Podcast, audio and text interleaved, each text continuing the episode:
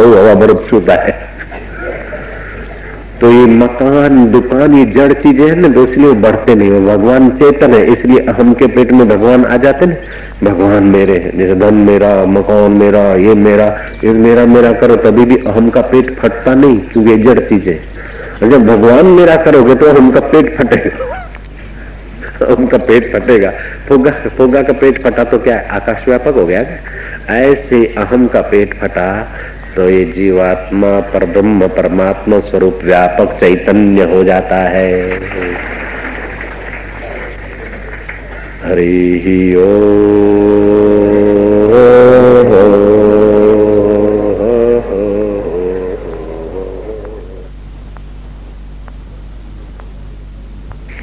मकान, दुकान, धन, दौलत, रिश्ते, नाते, ये सब माने हुए हैं। लेकिन भगवान का और मेरा संबंध जाना हुआ शाश्वत है। ओ हो हो।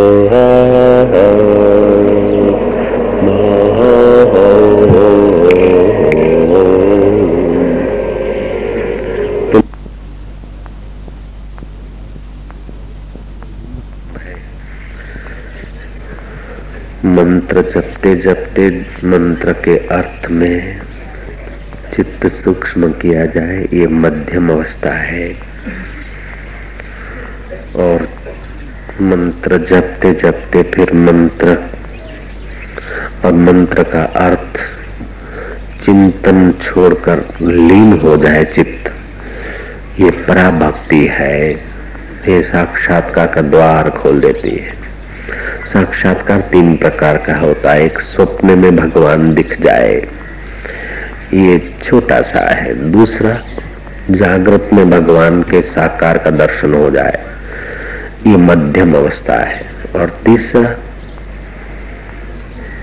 आकार रहित चित्त भगवत भाव में, ब्रह्म भाव में लीन हो जाए, ये उत्तम है।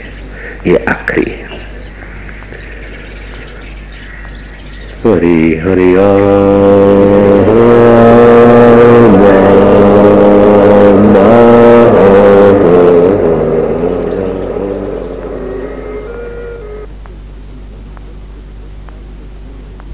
की मौत तो पक्की है।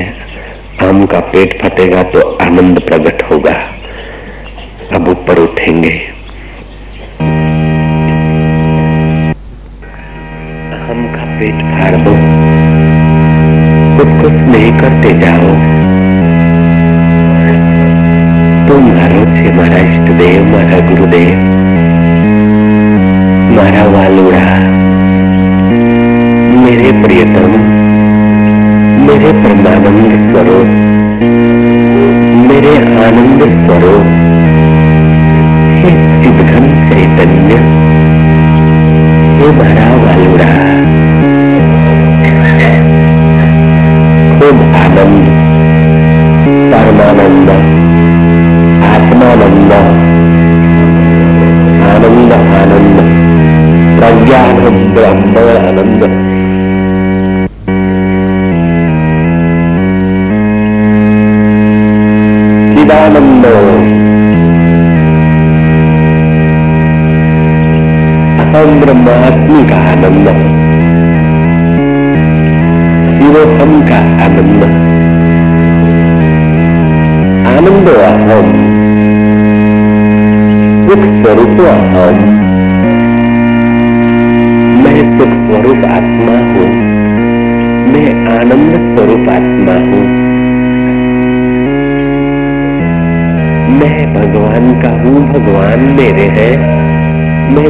हूँ गुरुदेव मेरे हैं जय हो मारा वालुड़ा।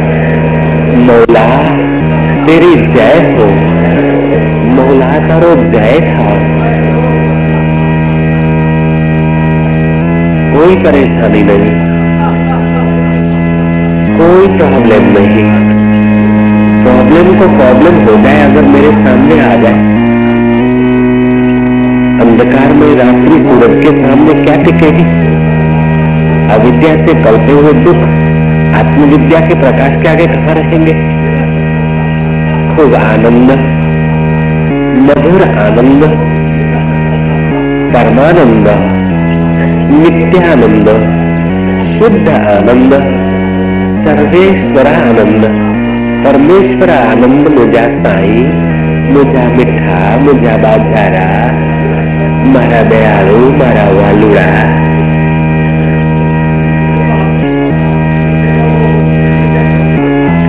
लदम गोले सचो सतगुरु। दुनिया के माँ ॿुधाई दस सुतल आहिनि जे निंडड़ीअ में उन्हनि खे माँ जगाईंदसि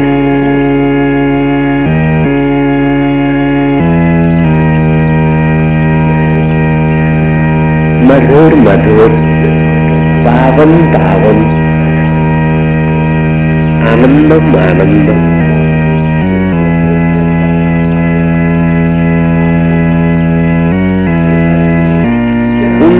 शांति अलौकिक शांति अद्भुत शांति नित्य जीवन की शांति नित्यानंद प्रभु न रसनी शांति प्रज्ञानम तत्व ની શાંતિ અહીં હાથ ન ધરે તો પણ શાંતિ છે અહીં હાથ નહીં ધરીએ તો જ છે તો નવા વિદ્યાર્થી માટે હૈયે હાથ છે, જૂના વિદ્યાર્થી માટે તો બસ. કૃપા હિ કેવલમ બોલો ગુરુ કૃપા હે કેવલમ મારા વાલોડા. ખરેખર અમે હજાર વાર લપસીએ જંતુ હજાર વાર હાથ પકડે થાકતો નથી. કંટાતો નથી.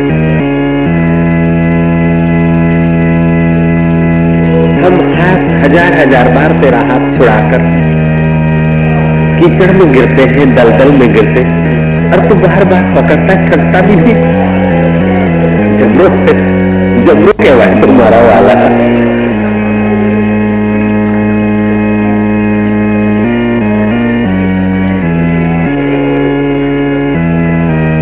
અમે લપસવામાં નથી થાકતા ને તું ઉઠાવવામાં નથી થાકતો જબરી જોડી જામી છે બોલો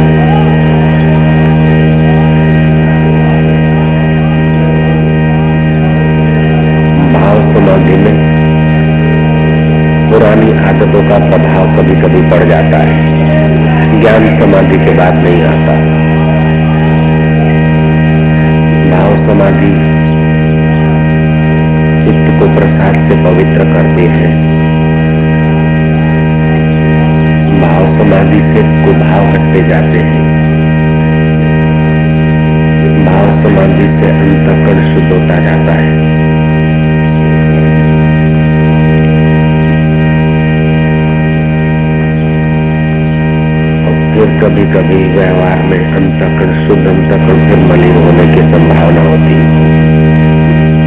ज्ञान समाधि के बाद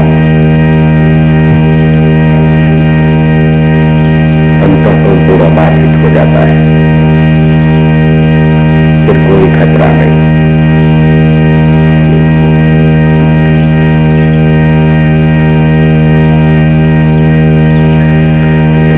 भाव समाधि से भाव शुद्ध होते हैं रक्त के कण भी शुद्ध होते हैं नसदारियाँ भी शुद्ध होती है। और शरीर में चिन्मय परमाणु का प्रभाव बढ़ता है। जड़ता का हिस्सा कम होता जाता है। चेतना का हिस्सा प्रसारित होता जाता है शरीर में।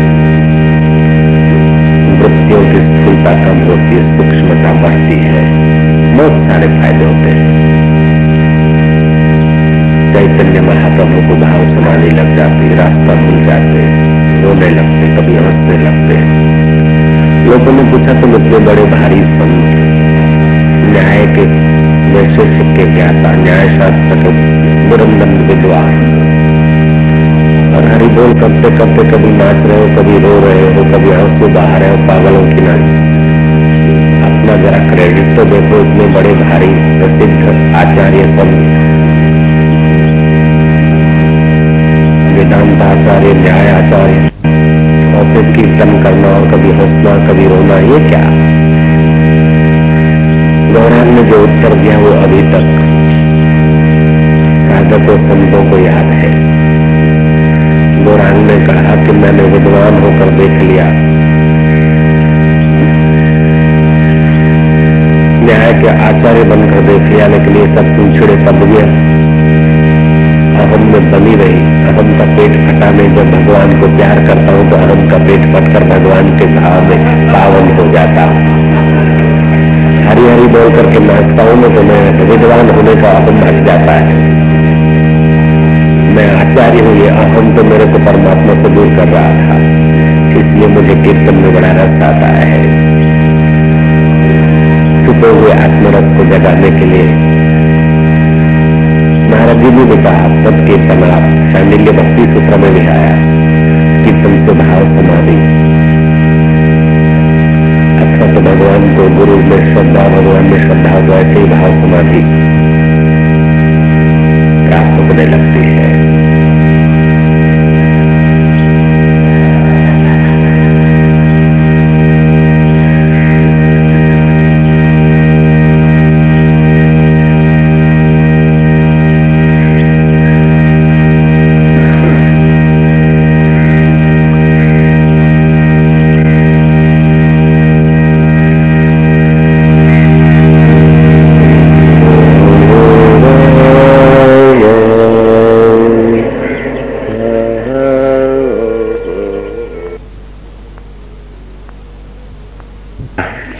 परिवार नहीं कर सकते। व्रत उपवास, तीर्थ, यज्ञ याग से भी ऐसा कल्याण नहीं होता। जितना कल्याण, जैसा कल्याण बारंबार विचारने से मेरा उपदेश करेगा। ऐसा कल्याण तीर्थ से, उपवास से, पिता से, माता से, बांधवों से नहीं होता। जैसा कल्याण संत के उपदेश को बारंबार विचारने से होता है। उपदेश मिला उसको बारम्बार विचारे उसी में मग्न हो जाए तो जो कल्याण होगा, वो दुनिया के और किसी साधन से नहीं हो सकता है। वशिष्ठ जी कहते हैं, और मेरा अनुभव भी है।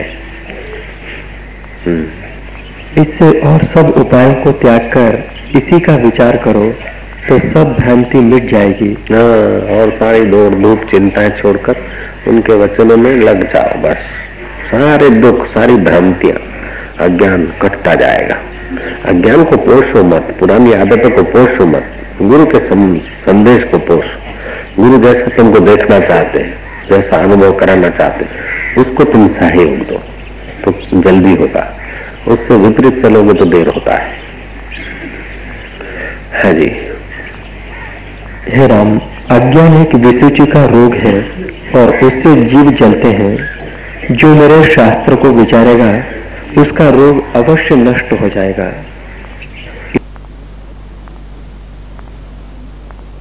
चीज़ देखते सब मिथ्या है। उनके लिए प्रयत्न करना आपदा है, मूर्खता है। प्रयत्न करना तो अंदर का रस जगाने का आत्मज्ञान पाने का। किसी की गाड़ी देकर मकान देकर लाड़ी देकर लाड़े देकर है, हमारे के छोड़ो। सब छोड़ के मरेंगे अभी जो भोग रहे हैं, उसी में हम ही है। ऐसा छोड़ कर ध्यान छोड़ाओ। लपको मत। ये पदार्थ तब तक सुंदर लगते हैं जब तक मृत्यु नहीं आई जब मृत्यु आवेगी, तब सारे के सारे काम रह जाएँगे। इसलिए इनके निमित्त जो यत्न करते हैं, वे मूर्ख हैं। जगत के तुच्छ चीज़ों के लिए जो यत्न करते हैं, वो मूर्ख है वशिष्ठ की नज़र में। और आत्मा के लिए जो यत्न करते हैं, वो महान, बुद्धिमान, भागशाली, जिज्ञासु, धन्य हो जाते हैं। नारायण नारायण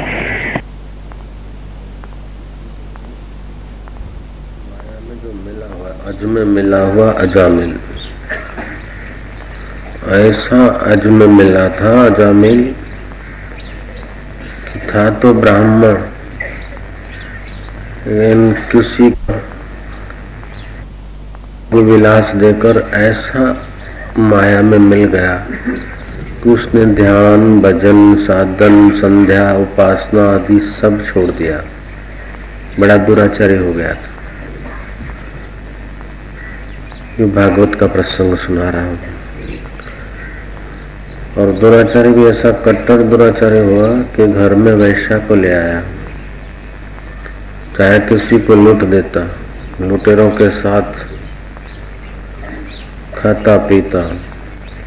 वैशागामी शराब और दुराचार जो दुनिया भर के पाप थे, उसमें थे।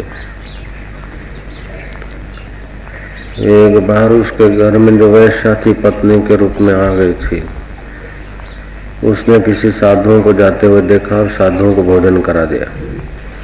और साधु ने सोचा कि जिसके घर का टुकड़ा खाया, उसका मंगल हो, इसलिए साधु ने कहा कि तुम दक्षिणा दो हमको। इतने में अजा मिला गया। बोले, महाराज जी, मेरी पत्नी मूर्ख है, भोली भाली, इसलिए तुमको भोजन करा दिया।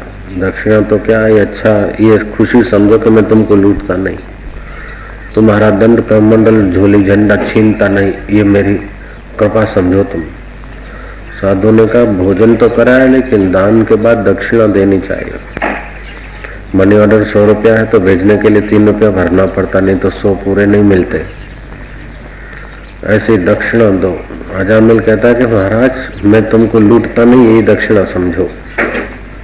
लेकिन महाराज कोई कच्चे मिट्टी के नहीं थे। महाराज ने कहा, नहीं, हम दक्षिणा लिए बिना नहीं जाएँगे। और कोई दक्षिणा नहीं। तेरी पत्नी माँ होने वाली ऐसा दिखता है।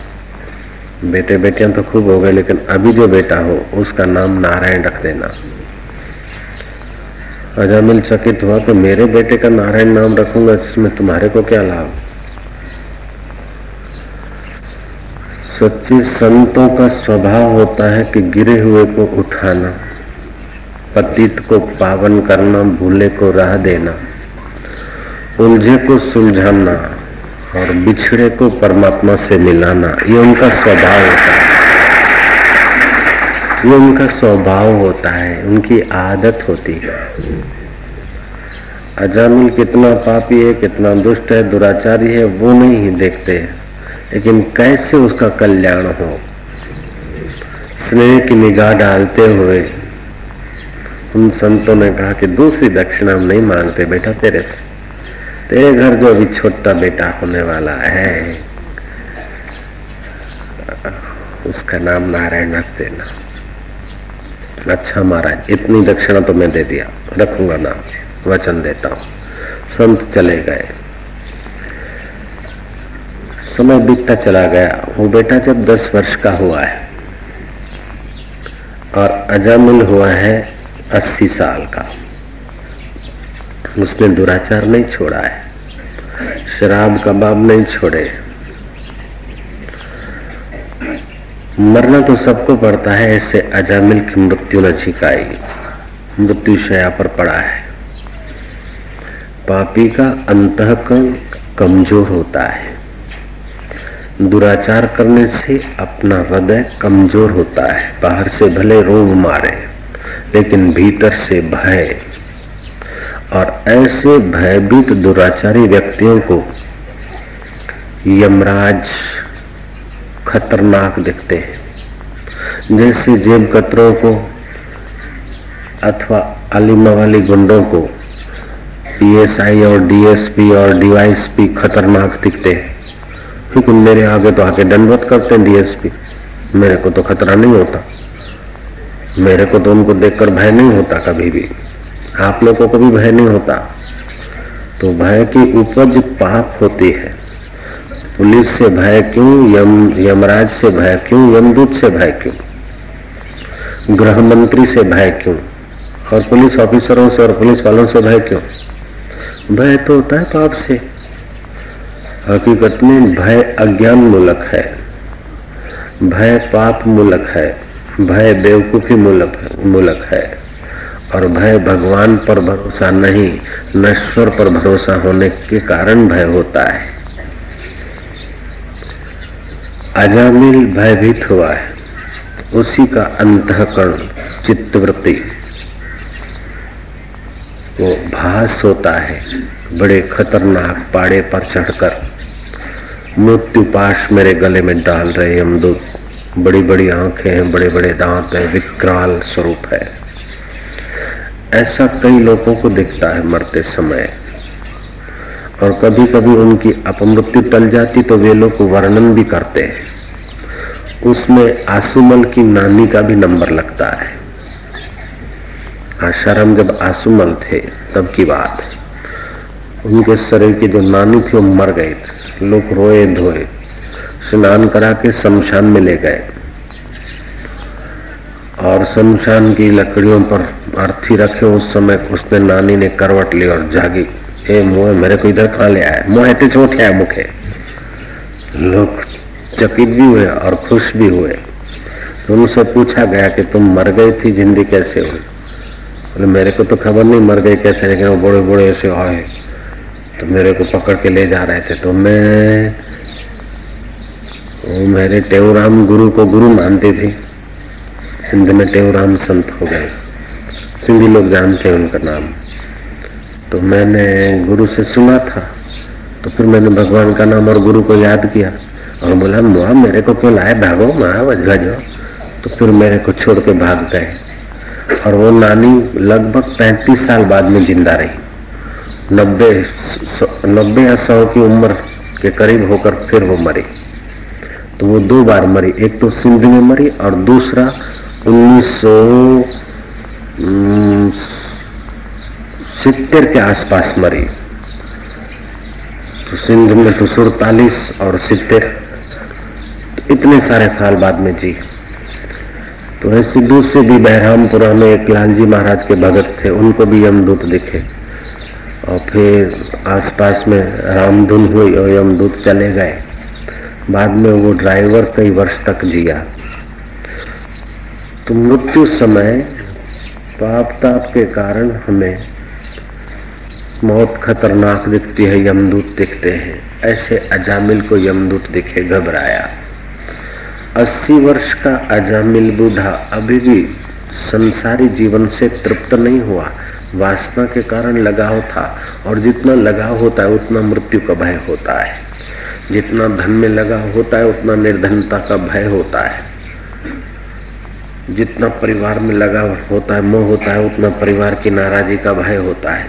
भय अज्ञान मूलक है, भय आसक्ति मूलक है। जहाँ जहाँ आसक्ति होती, वहाँ भय होता है, नहीं तो भय जैसी कोई चीज़ नहीं है। तुमको भय लगे ऐसा कुछ नहीं है, क्योंकि भगवान आनंद कंद ईश्वर का विवर्त है ये जगत।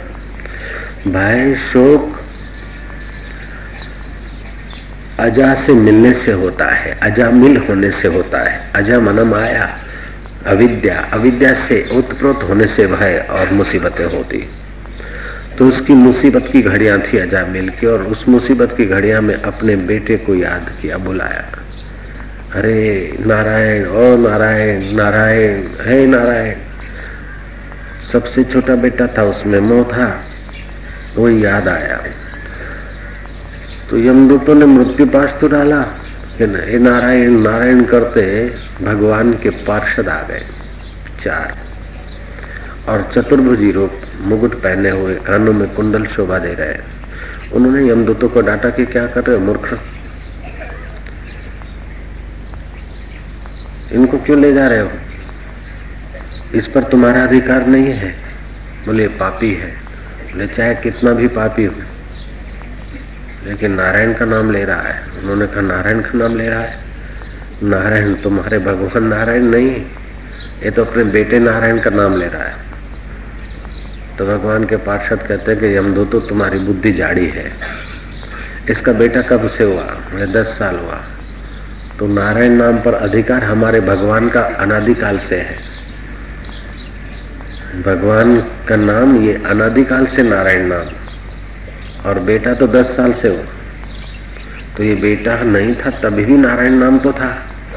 तो भगवान चाहे बेटे कहा, चाहे पोते कहा, भगवान नाम रखो तो भगवान का नाम, उसी बेटे, बेटियों का नाम लेते हो, तभी भी भगवान नाम में गिनती हो जाती है उसकी।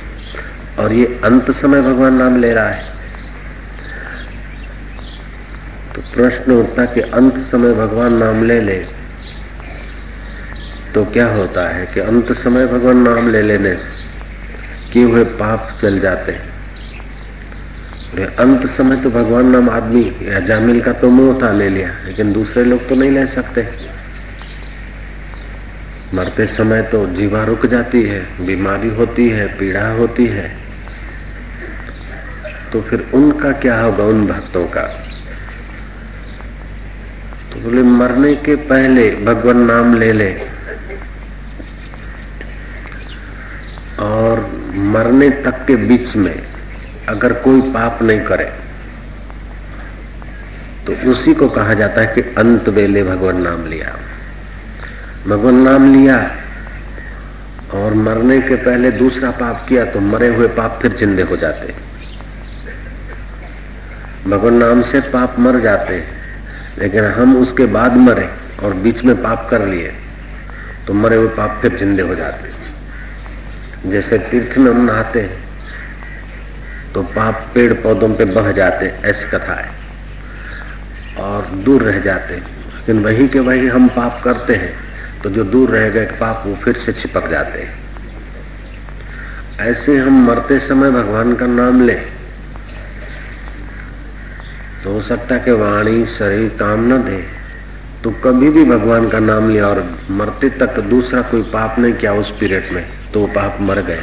और वो नाम चाहे बेटे का स्मरण करके लो, चाहे पोते का लो, चाहे भाव अभाव से लो, लेकिन वो नाम पाप नाशक होता है और जीव को उर्द लोकों में भेजता है। कैवल्य मुक्ति नहीं, लेकिन भगवत लोक में भेजता है। तो दूतों से, यमदूतों से पूछा पार्षदों ने कि तुम कहते हो दुरात्मा है तो क्या धर्मात्मा और दुरात्मा की व्याख्या तुम कर सकते हो? धर्म के रहस्य को तुम जानते हो? पुण्य क्या होता है, पाप क्या होता है, तुम जानते हो? तुम बोलते हो पापी है तो पापी की व्याख्या क्या होगी? दूतों ने कहा कि हर मनुष्य के अंदर पुण्यमय और पापमय क्रिया को देखने वाले साक्षी रूप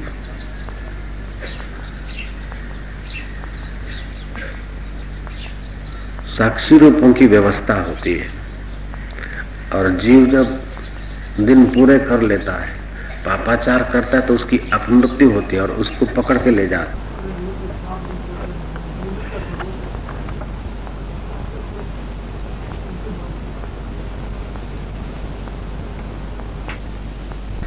और उस समय उसके अंतवाहक, अंतकरण के शरीर से